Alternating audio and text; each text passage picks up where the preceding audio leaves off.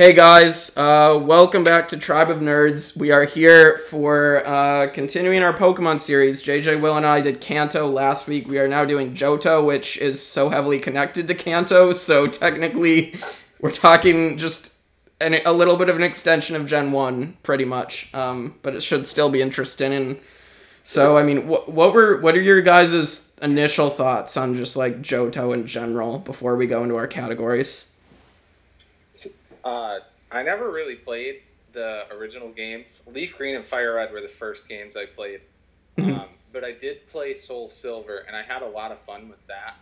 Um, I know this isn't so much reflective of the Johto series of games as it is of it being a remake, but I really enjoyed the fact that it was almost like two games in one. Yeah. Um, so, I mean, I don't have a whole lot to say on it. It is one of the smallest generations. Um, there are some pretty cool Pokemon in it. Uh, and I do like that they add the dark dark type gets added here, right? Dark and Yep, Steel. Dark and Steel, yep. So I think that was a good improvement. Lots of good balancing improvements too. Yeah, absolutely. And I, I, I should say real quick that this is Gold, Silver, and Crystal, and Heart Gold, Soul Silver. So this is those are the games we'll be covering as Gen two. So, Will, your thoughts on Gen two initially? I honestly was kind of felt very bland on it. Um, there was things I liked about it, like I said, like uh, Liz mentioned, uh, adding dark and steel type. That was cool. Steel ended up become ended up becoming one of my favorite types in the game, especially later on. Mm-hmm. But there's like so many like looking back, especially now, like there's so many Pokemon that they added that only really became cool later on with either changes like buffs or additional evolutions. But for the most part, like they added some cool Pokemon, but there was like so many like drawbacks, like Heracross. Heracross is a cool Pokemon, but he doesn't learn any moves, so you're just like, oh, there's some cool Pokemon in here, but I'm not really able to really use them in a lot of ways because kind of bad right now, and they don't become good until later. Or like the good Pokemon that they have, like Tyranitar Houndoom, Mm-hmm. They're post game Right, right. like very late in the game. So again, you're just like, all right, here we go again. The cool Pokemon that I really want to use, I have to go and grind all the way through the game just to use, and then even then, it's just like, what now? Yeah, and I have some. We'll talk about it shortly with kind of some other problems with Gen 2. Just, I mean, we'll talk about it, but yeah, I, I definitely think there's some issues um, in terms of like leveling specifically. yeah. So, um, so we'll get into our categories. Um, so we'll start with the Pokedex. We add the new 100. Um, we're also adding Dark and Steel types, as we mentioned. So, what were your guys's? Uh, who who was your favorite starter from Gen 2? Totodile. Um, I I really like the design of all of them, to be Mhm. honest. And like Chikorita is really cute. It's a grass dinosaur, but like I just always like playing with uh, an alligator. You know. Yeah. Will.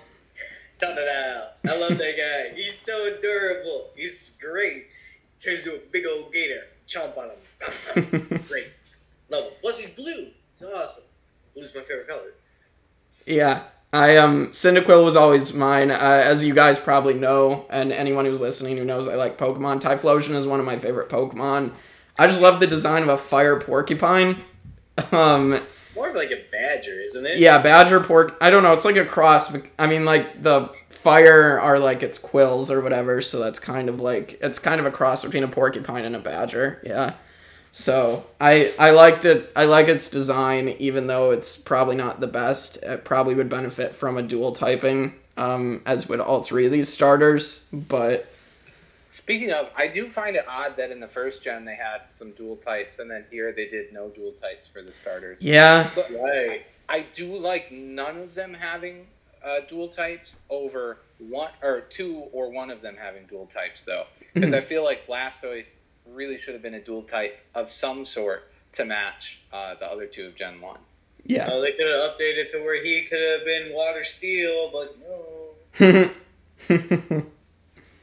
yeah, I um I don't know. It's uh and Chikorita has been like the one I've like never started with. I don't know if it was just like I wasn't as big of a fan of Meganium. It's not terrible Pokemon, but just like in Gen 2 itself, you know, when you're facing off against some of those gyms early on specifically, you're just uh, you have to get something else because you're not going to go that far with uh, uh, Chikorita or Bayleef at that point for the first couple gyms. So, um, any other thoughts on the starters? We cool to move on. All right. Uh, we'll move on to the legendaries. Let's talk about the lore of the legendaries. We kind of mentioned them last week um, because of Fire Red Leaf Green, but the legendary beasts, Entei, Suicune, and Raikou, they're, they're a really cool trio. Um, and uh, and the lore behind them also has to do with another one of the Johto legendaries being Ho-Oh. So I, I, I like the legendary beasts. They're cool. I like that in Gen 2 they've got um, more legendaries, albeit only one additional yeah. um, from Gen 1. But the all of the legendary Pokemon's stories connect to one another. Mm-hmm. Um, in Gen 1, Mewtwo was its own separate thing from the birds, but here, like you said, Ho-Oh and Lugia are connected. Mhm. Um, and the backstory is pretty cool too, with the um, with the tower burning down and Mhm. like how um, how people then kind of feared the Pokemon coming back to life. Although catching them is kind of annoying. It is. Moving legendaries are not fun. well, your thoughts on the beasts? I love the Beasts. The Beasts are probably up there, probably my favorite like legendary trio. I, Mhm. lo- I love them more than the birds. Like in terms of ranking, like the like you know the three, like my favorite beasts of them all. It's a lot closer than the birds are. Like over the birds, Zapdos was my clear favorite, and Oh, yeah. was a solid second. But this one, like, I love them all. It, Suicune, I used to not like that much, but Mhm. he grew on me so much. Like, I just eventually just started appreciating the design more. Mhm. And especially like just later on, like in different generations, and when they were getting better with their artwork and stuff, and sprites were better, I was like really looking at. it. I was like, "Damn, Suicune looks really cool. This is pretty dope." And Entei's badass. Raikou, Raikou. I think if I had to pick a favorite, I, actually I can't pick a favorite. It's hard. Nope, I can't. I, can't. I won't even try. yeah, I think I don't know, like it was just like Raikou was a freaking saber-toothed tiger, looks freaking awesome. Entei had that factor also from the third Pokemon movie where Ash's Charizard faced off against Entei and Entei just stomped on Charizard. Yeah, it was like fake Entei, but it was still a pretty cool like Yeah, it was amazing. It was amazing, and like even though it was fake, you had like how much power it was able to have, and and rightfully destroy a Charizard. um, and then Suicune uh, having the ability to like purify polluted water, and like it that's just a cool power for Suicune to have. So Yeah, these legendaries very much felt more like um, they were fitting of the title legendary Pokemon than the birds did. Like their powers and the way that they were connected, not only to like legends, but also the world around them and the other Pokemon. And Yeah. I think that's a credit though also too to just the evolution where they were actually implying, okay, it's what makes this Pokemon legendary is not just it's rare, it's just the power that they have and the impact it has on the world itself. So you, I think Gen two took a big step in terms of yes, we have Pokemon, but let me sh- let, let us demonstrate like how each Pokemon can impact the world that it lives in. And I think that was a real good demonstration because later on, then they started adding, um, in a little to a degree, the impact that the birds had in their environment as well. But that comes a little bit later, you see.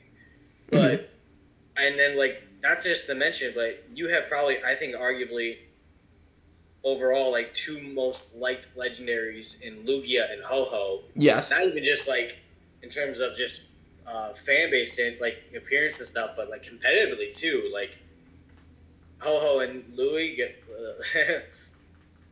uh, Lugia, they fucking uh, were loved in the competitive scene for a time period too. Mm. Yeah, I um with Ho-Oh and Lugia, um moving on to them, I well Ho-Oh always had that interesting uh, bit about it because like it appeared in the first episode of the anime um with Ash, and there was the history of like Ash is forever young because he saw Ho-Oh. Um, so Ho-Oh's interesting for that and the history with the beasts and the burned tower. And then Lugia's just really cool. And I don't know, I like them both. I kind of prefer Lugia just because, I don't know, I liked, uh, I don't know, I just found it more interesting to go to the Whirlpool Islands, like whirl, use Whirlpool and then go down in the caves and then find it inside of a waterfall than going up to the top of a bell tower, like, which was still fine, but I'm very much biased towards Lugia, but that's because the only game from Gen 2 that I've played is Soul Silver. Right. um, so I just have more experience. Also, Lugia felt different from the original Bird Trio m- more enough because Ho-Oh is another flying uh, firebird. Right. You know, so I Articuno is ice, Lugia is water. They're a little bit different, but Lugia's also got this psychic subtype, which really makes it cool to me. Yeah. It is really, really cool. Yeah, I Lugia is also my preferred of them. I just like the design of Lugia.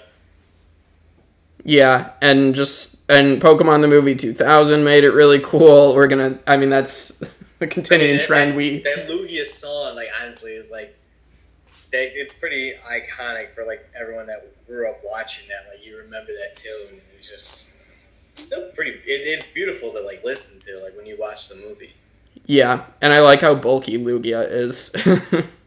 like, That's Lugia's menacing. yeah, it's uh, it's not fun to go up against for sure.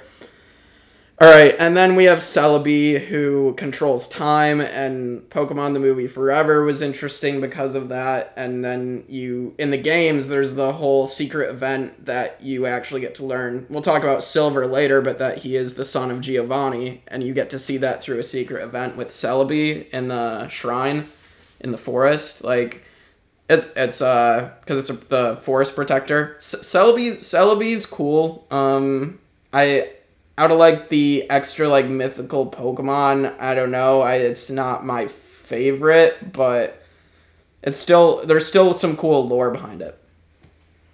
I like Celebi's design because it truly feels like a grass Pokemon, Mhm. not like it's based on any sort of animal or anything. Mhm. Um, and I, I do like the idea of playing with time, st- starting to give legendaries domain over more aspects than just um, like physical aspects of the world.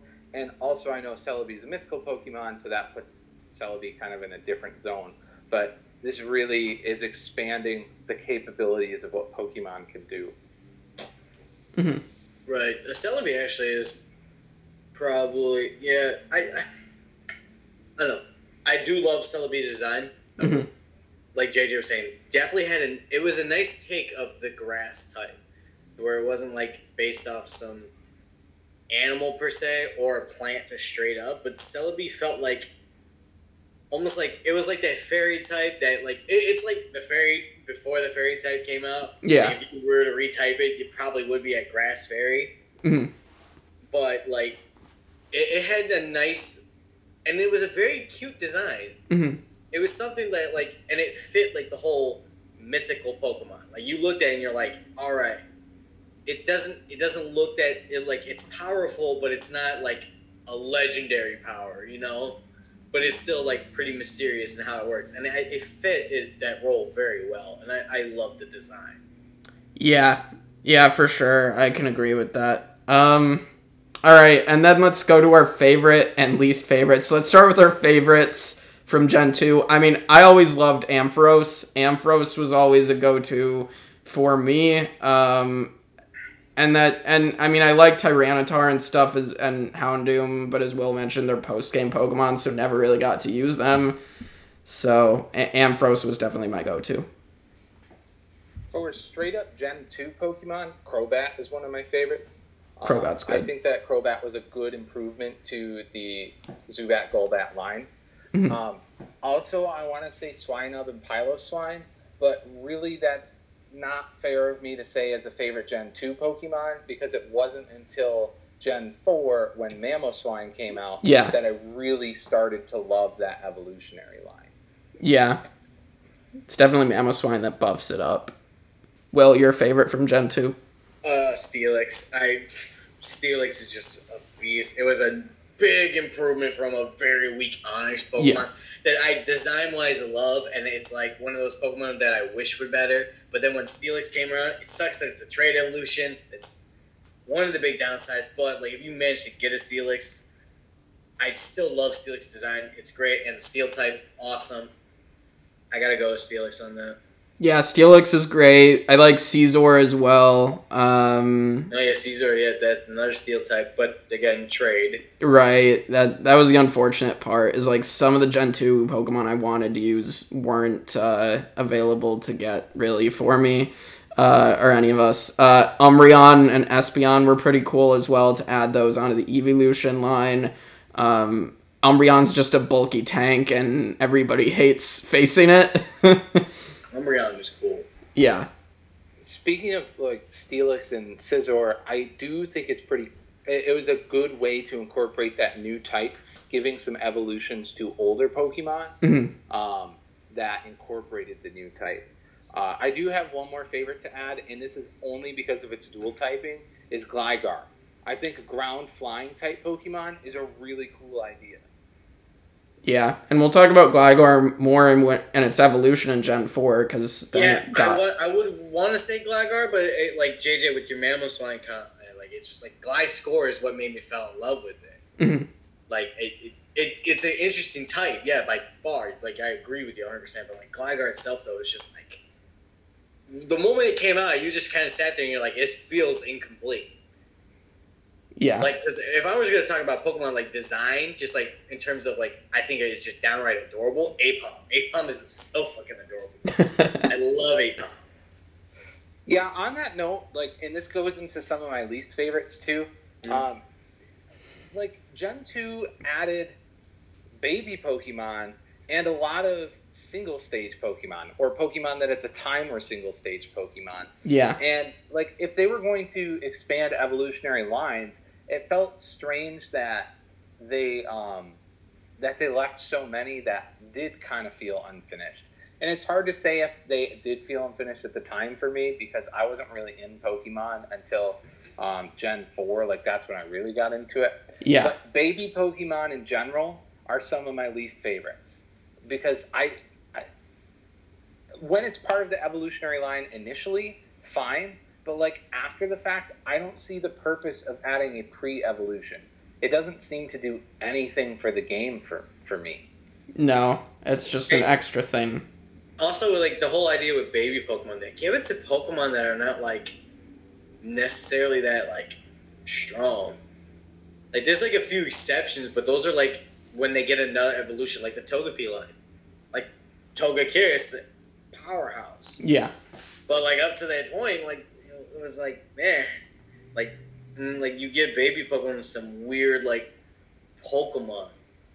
yeah, for sure. And then you And like get, JJ, and to JJ's point too, it's kind of like a weird process that worked backwards.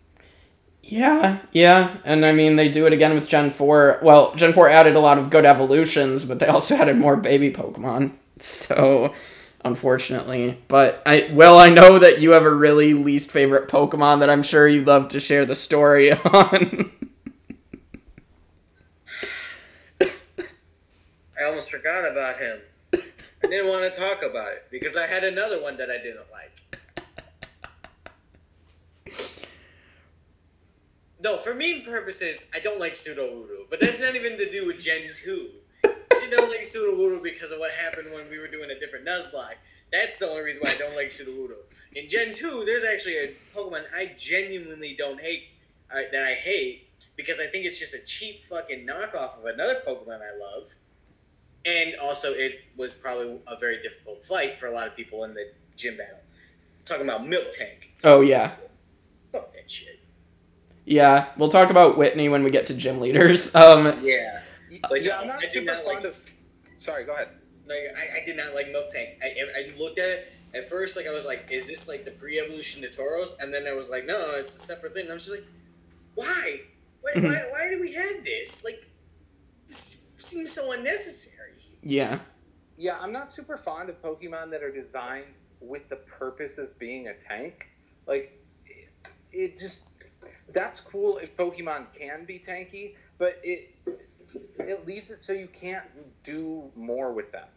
Um, like they only fit one role on your team. Yeah, I can agree with that. Um, least favorite for me, I don't like Delibird. Um, I know it's, I know it's a Santa bird, but it just it's not good. Unown for as interesting as the lore is with Unown and in the movie, Unown were so terrible. You couldn't. Yeah, you just. I wish they had made Unown as good as they were in the third movie, where they were actually interesting Pokemon, but they weren't. So, or they, they aren't good. Also, Unown is unreasonably difficult to find in Pokemon Go. Oh. JJ with a side note. Fuck that. yeah, and it's just like I- I will never go to try to catch all like 28 Unowns. like My thing is just like Unown could have been so interesting Mhm. with the concept, but then they just I don't know, like it bugs me. Like I feel like that could have if they would have Unown could have been a cool mythical Pokemon. Mhm. I wish they would have gone that route and actually given it like a pretty unique like ability and moveset. yeah. But like, especially with it being a psychic type, like you could like throw out a lot of logic and make it a mythic Pokemon, and then make it do unique stuff. One, it's just weak as hell, and two, only knows what Un- Hidden like, power. Yeah. The only thing it can learn, like, oh, Yeah. gee, thanks. Yeah, I remember I tried to uh, when I was a kid. I tried to use Unown on my team for a Soul Silver playthrough before I realized it only knew hidden power, and then I'm like, and it could only learn that, and I'm like, okay, well, Why are you here? yeah, and I think that's the extent of the Gen 2 Pokemon I dislike actively. Um, I mean, I find it interesting because there's Pokemon in Gen 2 also that I, if, you know, I, they almost make me think that they're in Gen 3 and not Gen 2.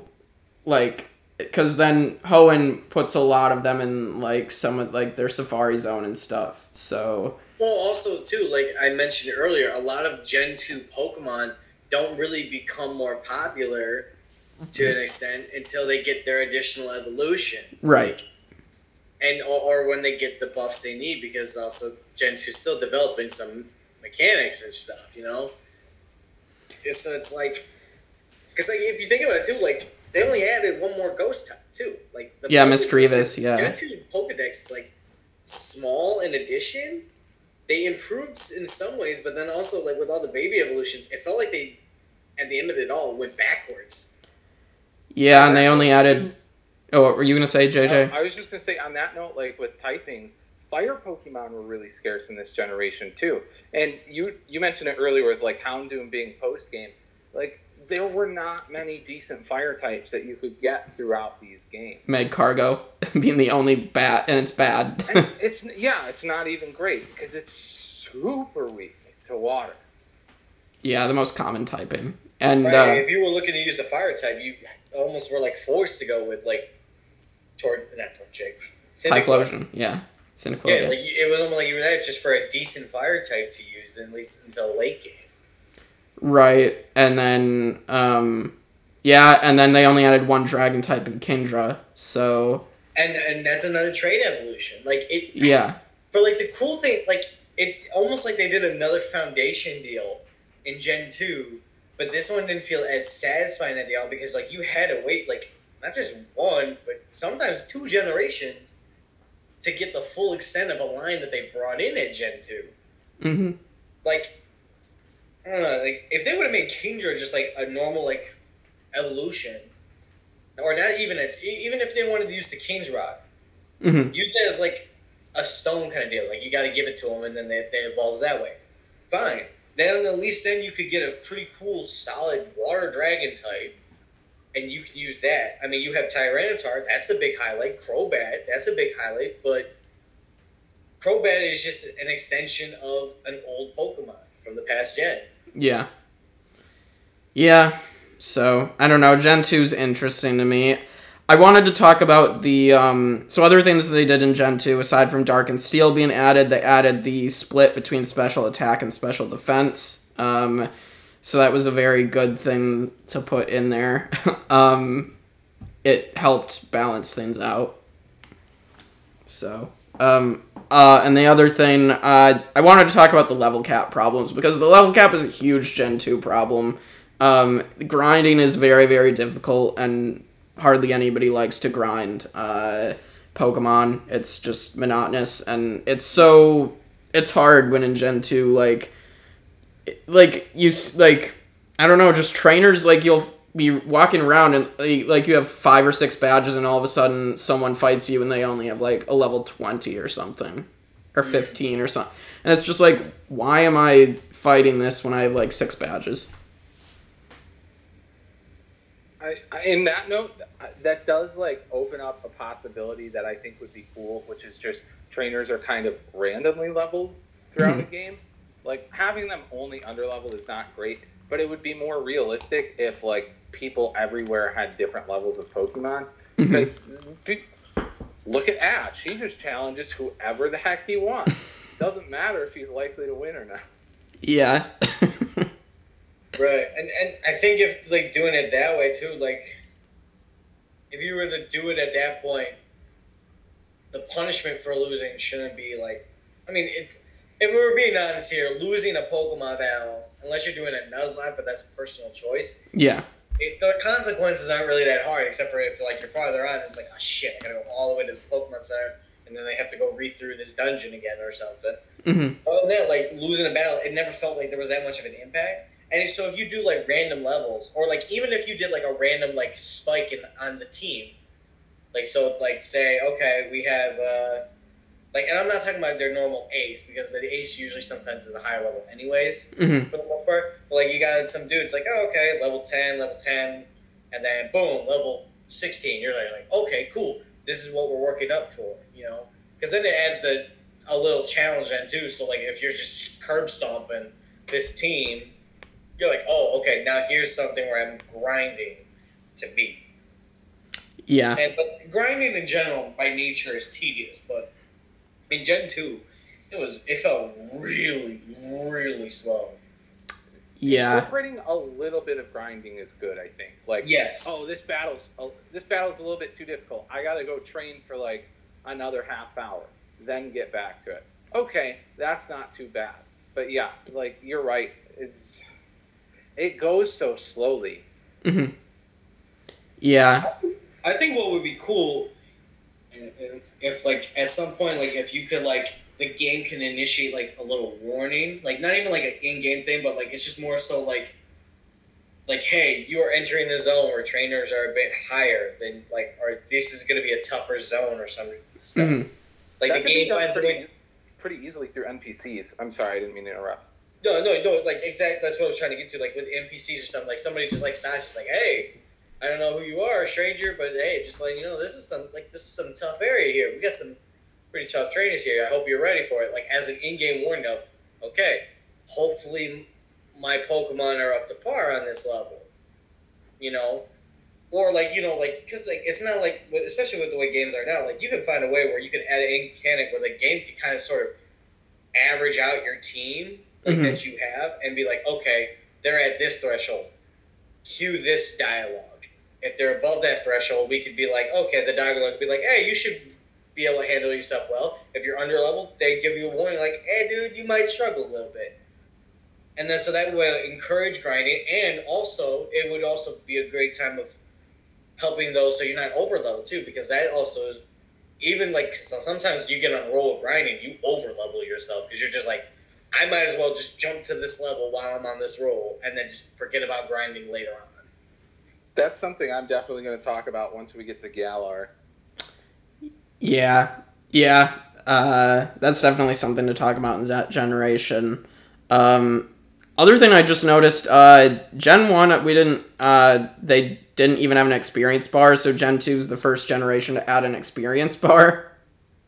Like, you got you like where you could actually see how much experience you had uh, in between levels. So That's kind of neat. yeah, and that's why grinding in Gen One was bad because you didn't even know where you were at unless you checked the summary of anything. So um, I don't know. They they didn't work out uh, that kind of stuff just yet. Still, um, until really Gen Three came along. Um. All right. Um. So then, uh, let's head to the region. Let's talk about the features of the region. So I guess what were your uh, favorite features of uh, Johto as a region? You're gonna have to re- uh, remind me of like what was added here because it's been so long since I played. Yeah, so cities you had like Ecruteak City, which was the where the ghost gym was, and that was like the where the burn tower was, and uh, where you could get to Ho-Oh and find the beasts. Um, then you had like Goldenrod, where you had the whole rocket storyline that we'll talk about. Um, you had Blackthorn, which was like had the Dragon's Den, and then there was like the Lake of Rage uh, near Mahogany Town, and so there. That's kind of like the general overview, and obviously, then we'll, we can talk about after we talk about Johto itself. We can kind of talk about the connections to Kanto. Yeah. So, uh, oh, that's a good point too. Um, but I, I did really like having a ghost gym. Mhm. Um, like Will said, we don't really have enough ghost Pokemon for a ghost gym, to be honest. We'll talk about that. that a few times in the first two generations, like Lance as a dragon trainer. Um, Yeah. I think it's also cool having the the like reverence for dragon Pokemon. That really makes them feel more like pseudo legendaries than they did in the first gen, in my opinion. Um, Yeah. Not fond of Team Rocket again. Like that just feels too kind of repetitive, but Yeah, we'll get to that. I guess. Um, yeah, Will, your thoughts on Johto, uh, the cities and whatnot? Um, like JJ said, I thought it was kind of cool that they added a ghost gym. Kind of wish there was more ghost Pokemon for a little variety, but it's kind of early on in the game to where you can kind of forgive it in Mhm. some regards.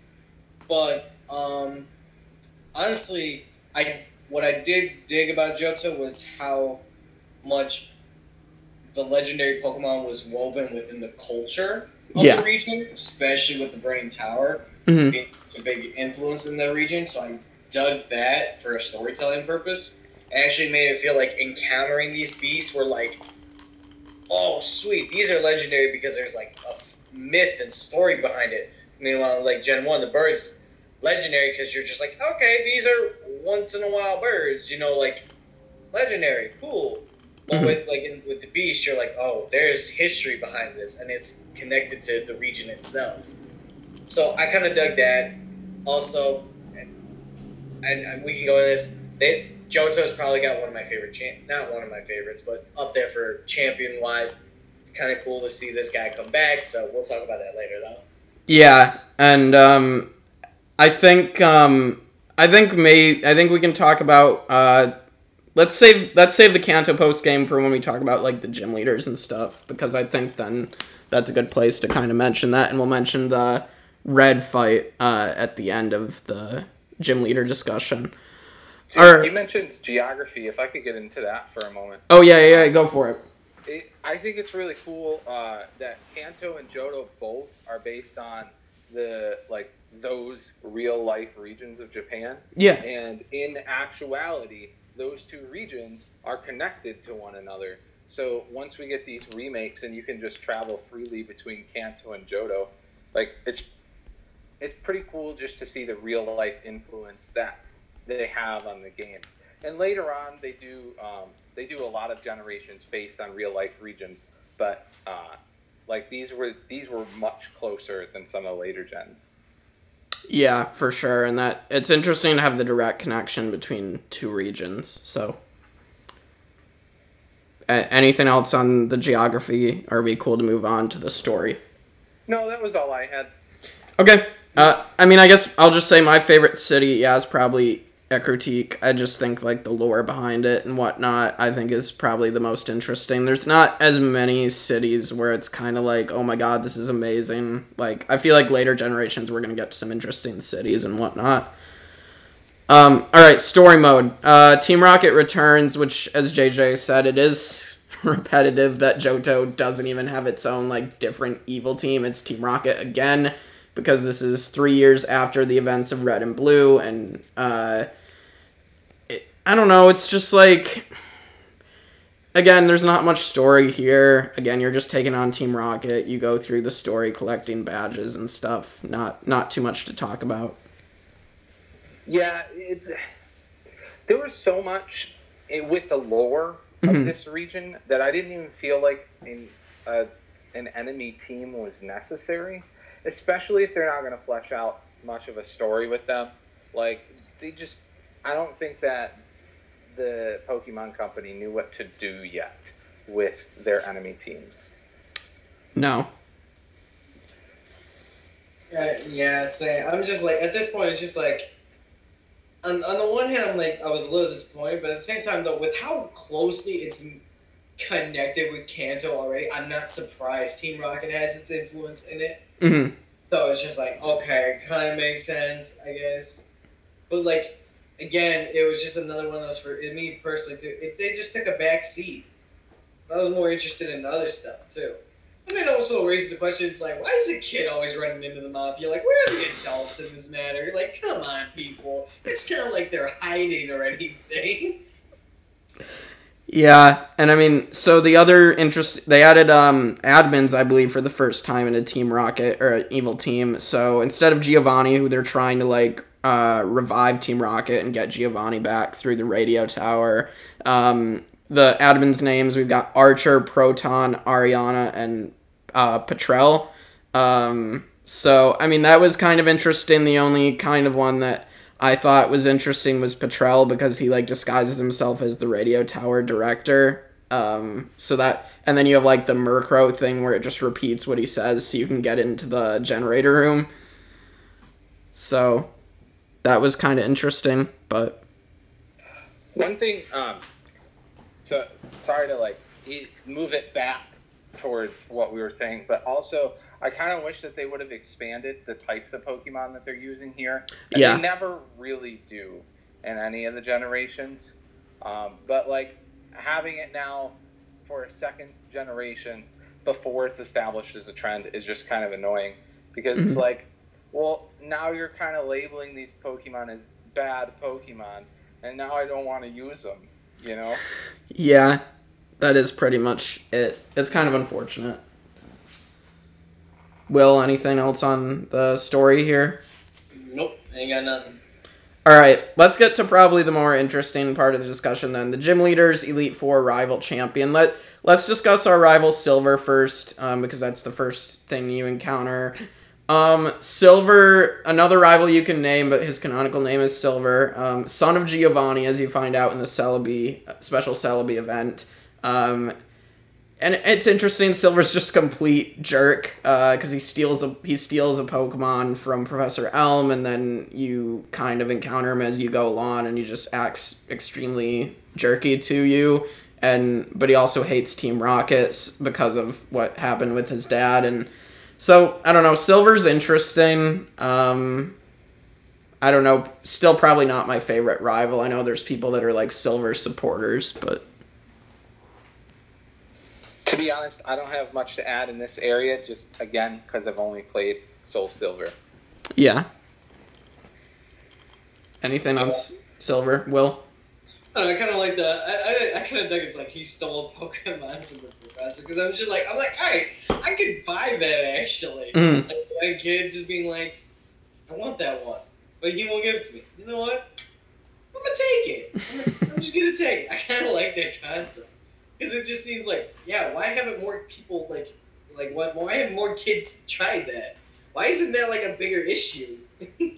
yeah, it it's interesting to at, at least at the beginning to have that. I, I haven't played it in a while either, so I can't really speak to Silver's like redemption towards the end of the game either. I mean, I can't quite remember, but um All right, let's talk about the gym leaders then. So Johto's gym leaders that you go through. So we got Falkner, um, Bugsy, Whitney, Morty, Chuck, Jasmine, Pryce, and Claire.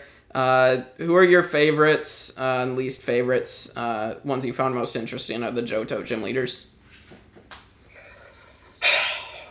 I really didn't like Whitney's gym. No. Um, like, I'm okay with randomly there just being this gym leader who's super hard to beat, and that's okay. Like we were saying earlier, make it a challenge, but having it be one Pokemon that's just annoying to fight, not great.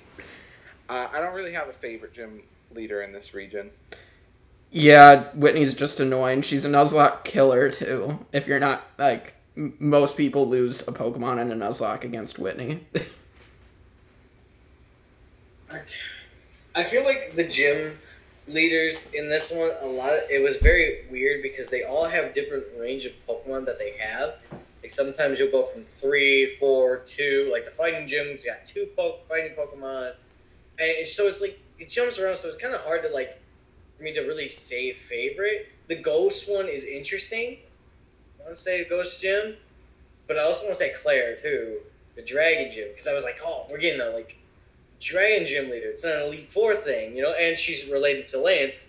yes. But like again, in concept though, she's got like two or three dragon, like not even dragon knights, Dragonairs, and it's just like evolve one of them, please. Mhm. it's just like finish it out. But it's I I think Claire's like my favorite just because I am a sucker for dragon type. So it's just like I like the concept of it, and I like the connection with Lance, and you know my boy comes back, so it's like all right.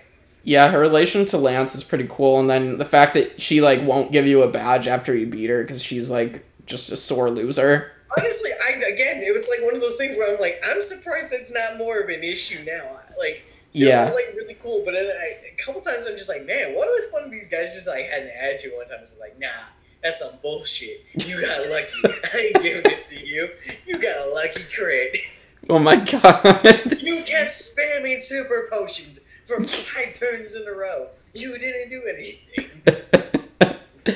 yeah, it is inter- it is an interesting thing, and I kind of wish they did it more often in the games actually, um, because it it was an interesting twist there, and then you had to get the Dragon Fang and do like the Dragon Test or whatever. Um, I don't know. I mean, I, I liked more the Ghost Gym purely for the fact that Morty, the gym leader, is like connected to the lore of the region too. Like he's he goes into the burned tower and kind of helps with that part of the story a little bit, and so I I kind of liked that. So I'd probably say Morty's my favorite. Um, Chuck's funny to me because they literally tried to model him after Chuck Norris a little bit, and so that was a little bit interesting to me. Jasmine's also cool. I think that you have to help her sick Ampharos. Um, and again, another new uh, typing in steel, so you get a little bit of a taste of that. Um, Yeah, the gym, the steel gym leader too. Yeah. yeah, so th- there's a couple interesting ones. Um, but yeah, I mean, then there's also like forgettable ones like Bugsy and um, Legacy. Yeah, and Pryce. Oh. um, yeah. Uh, and then um, we'll get to the Kanto gym leaders. Let's talk about the Elite Four first, though, because then you go to fight the Elite Four. So uh, you got new members in Will and Karen. Karen is using the Dark type. She is a total Karen. Um, and Will uses the Psychics. And then you get Koga moving up to the Elite Four using Poison types, and Bruno comes back. And then, of course, we got Lance as the champion now. So, I like Koga. Um, I I really Poison's not really much of a contender yet. It isn't, but I do like that lore building, and they did it with this entire Elite Four, uh, the lore building from the previous generation. But um, just to see him move up from gym leader to now uh, be Elite Four is cool. yeah. Will? yeah, hundred percent. Koga, I I like Koga just for the mere fact that it shows like progression in the Pokemon world, like JJ was saying, some lore building, world building of these are positions. Mm-hmm. people come and go. You can easily be replaced if someone trumps you. Mm-hmm. And Koga rose up, and it's kind of actually funny in a way too because, and it, and like if we want to talk about lore concept, for as weak as Poison type was early on, you had Koga rise up from his position as a gym leader to an Elite Four with that type. So it's kind of like a cool little like, all right, this is how you use it, you know. Mm-hmm. But mechanically, the po- Poison type was still weak the, as a gen- as a whole. But yeah. it's still very cool to see Koga rise up and take the position that the Elite Four, and then obviously champion Lance, badass, back again. Three Dragonites. See, that's like that. That's that fuck you champion logic. The same thing that us like as like the game, the player itself that we do. Because like let's not lie, there was once upon a time somebody at some point you're like, I'm gonna have two of these. Do I? Because I can. and then Lance is just like, well, they limit me on dragons, so guess what? Three of them. Because why not? Yeah, and imagine if Steven had multiple Metagrosses. Oh God. honestly, I get like in terms of diversity in the team, like yeah, like it makes it harder, but at the same time, if like they had multiple versions of their ace or like progressively stronger, like honestly, it kind of gets scary. yeah. like, because like you're just sitting there like, how many of these do I have to sit here and take? Because eventually the Pokemon I'm using to sweep is going to die. Yeah, and it it was always hard because the leveling in Gen 2 was not great as we've said, so like and Lance's Dragonites aren't even supposed to evolve yet.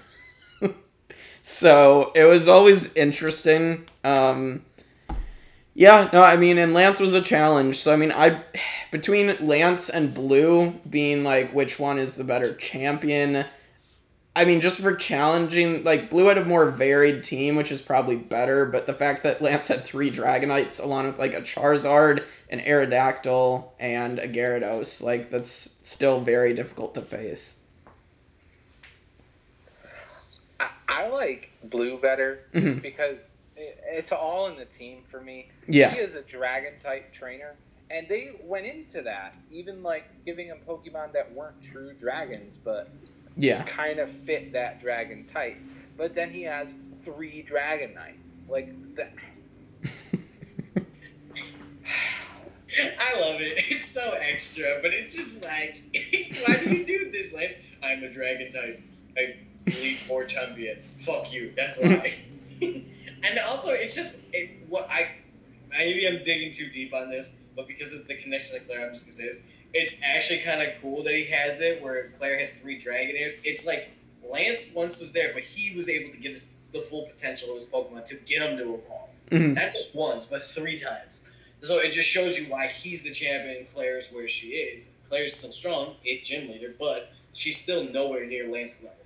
And I do like the concept of his team of tell me you're a dragon type, but you're not labeled a dragon. You got Gyarados, Aerodactyl, Charizard. in another world they, they would be. You look at him, you're like, yeah, dragonish theme. So honestly, his team and that his champion team, I liked better than his Elite Four team mm-hmm. because his Elite Four team felt more just flying. But then again, like this one, you had three dragon Dragonites, so it was like, okay, there's there's you got three dragons here. You got three genuine dragons, and then like three other like dragon-like Pokemon. I'll take it. But in terms of between Lance and Blue, I really like Blue's team. But uh, it's tough. It's tough for me. I really like Lance as a champion. Just I love the dragon type, and I just like the buff they gave Lance with it. Yeah, for sure. And I, I forgot to mention this when we were talking about the Johto gym leaders as well. My other problem is that they don't. Most of them don't actually use Gen two Pokemon. They're using Gen one stuff. Like Falkner is a Pidgeotto, Chuck has a Poliwrath and a Primeape. Like, yeah. And they're not even like the best like fighting type that they could have. Granted, he's like early on, but it's like, why don't you have him a choke in there? Yeah. Use a Gen One fighting Pokemon. At least use him a choke. And why only two Pokemon? Yeah, it just was. It was weird, and then. I mean, Jasmine has two Magnemites with her Steelix, not even Magnetons. Or, like, there's also Forretress, so I mean, she could have had that. I don't know. uh, that's something I just wanted to mention. Um, and then there's the Kanto gym leaders uh, with a couple changes. Uh, Brock, Misty, Lieutenant Surge, Erika, Sabrina, and Blaine are the same. Now Janine, Koga's daughter, has replaced him in, in the Fuchsia gym, and Blue has now replaced Giovanni in the Viridian gym, and with a varied team, which is cool. Um, so, any thoughts on the new on the Gen two Kanto gyms? Uh, I really don't have much there. Okay. well, honestly, I, I kind of dug it. It was nice to see some old the old uh, Kanto gym leaders come back and with a, like an improved team. Mm-hmm. Definitely felt like a pretty cool post game. Yeah. Um, I definitely dug Blue coming back as like the eighth post game gym leader. It was pretty dope, especially just, and I liked how they didn't like limit him to a, a, a new team. Like they were like, he's just a variety. Like this guy once was a champion. He's the eighth gym leader. The eighth gym is going to be tough for the mere fact that you're dealing with a wide variety. I like that concept. I wish they would kind of bring it back mm-hmm. of just a wide variety of like you know like where the gyms progressively get tougher because not necessarily because just for different types that you're facing, but necessarily also the variety of Pokemon you have to face. Yeah, but it was a, it was a very it was a very interesting post game for sure. Yeah, hundred percent. Um, and then we got to talk about ascending Mount Silver after you get 16 badges and fighting Red. Red is an incredible force to face. Um, crazy good team, and I mean, Red just I don't know might be the best trainer in all of Pokemon. Um, that might be a hot take, but he's definitely one of the best for sure. It was nice to have like a significant post game challenge. Because um, red is one that you have to grind for. Yeah. Yeah. It, it, I kind of dug it because it was like you already had blue and red, and then it was like at this point you kind of just like, and even now too, like red and blue are like staples of just Pokemon like lore and icon. Like they are icons in the Pokemon gaming, like especially like their teams and stuff and like so the the fight it felt very fitting, you know, just like Red just up there on this mountain. You're just like, all right, you're like the Mewtwo of this game. Like, grind up. I gotta fight you, and it, it was pretty cool. Team was nice to see, like a nice variety, of course. Mm-hmm. Got to see some old favorites, you know. So it was nice. Definitely a tough battle, though. Yeah, and to have everything in the 70s and then an 81 Pikachu like crazy um so yeah that that's what we got for that and then kind of other important people you got Professor Elm who's studying uh, breeding of Pokemon because the, the baby Pokemon got put in this generation. So I guess at least the professor studying that stuff fits with the region. You've got Kurt uh, making Apricorns or ap uh, yeah it's Apricorns um, out of Pokeballs. So that's an interesting little thing that or uh, or you t- give him Apricorns and he makes you Pokeballs. So yeah, that was an interesting thing that you could like get different types of Pokeballs with that. Um, and then you've got Professor Oak comes back. You've got Bill a little bit. You can get a free Eevee from him. You've got um I think this guy was in Crystal and then they put him in the remakes Heart Gold Soul Silver. You got Eusine and he was like chasing Suicune and there was that storyline of like Suicune was one of the the one beast like you'd chase it around but like you it wouldn't be as hard to get as Raikou or Entei. So um and then there's the Kimono girls that had all the evolutions that were kind of a bit of a challenge if you weren't prepared. So anything on the other important people? I just want to comment on the Kimono girls because like doing the evolutions again is kind of neat just because there are new evolutions, mm-hmm. but there are a lot of things that just become trophy. Yeah, um, and that's one of them. Yeah, agreed. It definitely is. Um, I mean, we're not luckily we i mean there's few generations where they don't add new evolutions which is actually nice that they there's generations where they don't just go back for their some of their new pokemon but um or at the very least, Gen Four did the going back and getting new Pokemon the best. But I will get to that when we get to Gen Four.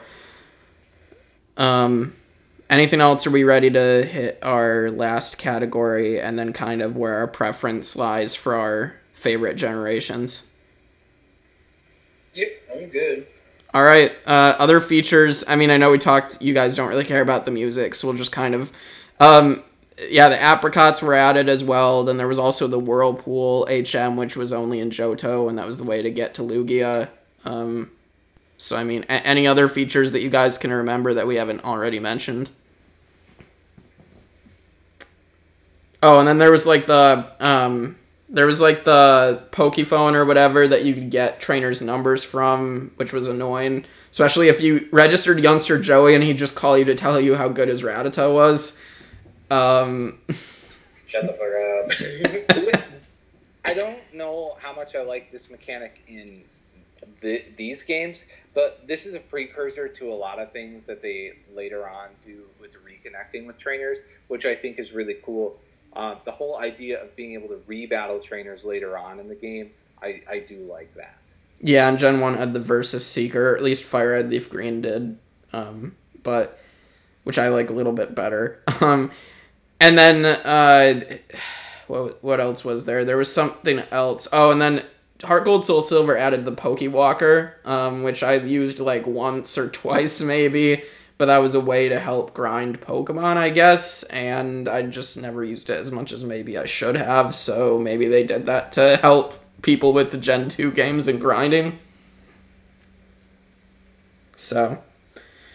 Alright, uh, so let's kind of talk about. So, this is just our personal generation rankings, what you prefer, Gen 1 or Gen 2. We're not going to, like, average anything out. I'll just write down what your rankings stand. I have Gen 2 above Gen 1 for the mere fact that in the Johto games, and this includes Heart Gold, Soul Silver, like, you have so much that you can do in the games. Like, Gen 1, you literally. You fought, you beat Blue and the Elite Four, and then you caught Mewtwo, and that's basically it. Um, and and the birds if you hadn't already. And Gen 2, you just had so much to do, two regions, you could rematch the Elite Four to make them stronger in the in Heart Gold Soul Silver, catch uh Gen 1 and Gen 2 legendaries. You could there was a battle frontier in, in uh Heart Gold Soul Silver as well. So, I mean, there was just a lot to do in Gen 2, and Gen 1 just feels super basic. Um, not that Gen 2 doesn't feel a little bit basic still, but even, and the level cap I think is going to hurt Johto as we go through further generations and like the problems with it, but it, I think it's better than Gen 1 for all the stuff you get to do, so.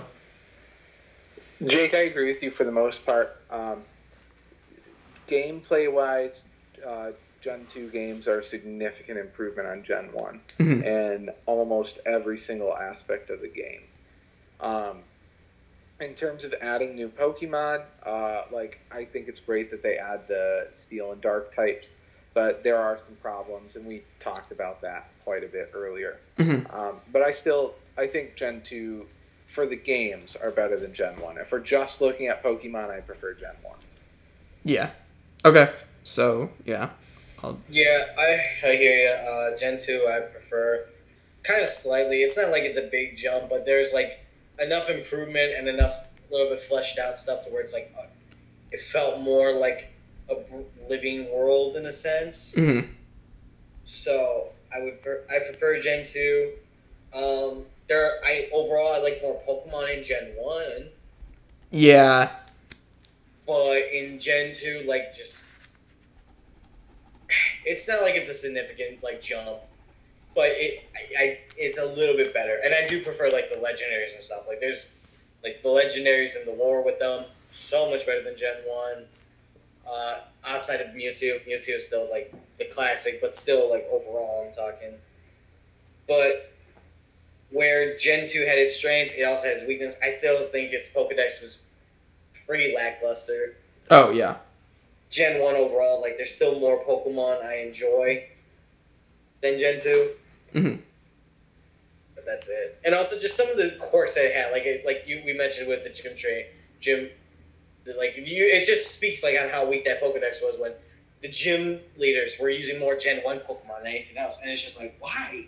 Yeah. But it, it, it is what it is. Yeah, when Morty has the full Gastly Haunter Gengar line and nothing else. I don't even think that he had the new ghost Pokemon. yeah, he didn't. He didn't even. He didn't even have Misdreavus. Yeah, he did it. Like it was just like what the. I don't know. So whatever. Um, yeah, I feel like we kind of said that it, unless it's we're just talking about Pokedex or we're just talking about the games Johto, we all thought was better than Kanto, which is yeah. I mean, um, I it's just they're so heavily connected. I feel like as we go through future generations, they're probably going to be right next to each other, just because I mean, I they're so heavily connected that it's it's hard to separate them, uh, especially when Johto kind of depends heavily on Kanto. So, um, all right. So, anything else to say on Gen two, or should I just tease what's happening on the podcast next?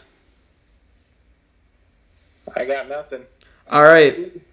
So uh, next week we are gonna do Gen three at some point. Um, Hoenn, I think that's many of our favorites. Um, we're gonna get Zach Todd on here who did the Uncharted series with me. So we're gonna talk about Gen three and and see where it holds up. I feel like it. Yeah, I feel like it's probably gonna be almost all of our favorites, if not all of ours. Uh, otherwise, MCU coverage. Um, Loki's done, but we are going to do our Black Widow review, the three of us, and we're gonna get our friend Kim on here for our first ever, uh, our first ever female voice on the podcast.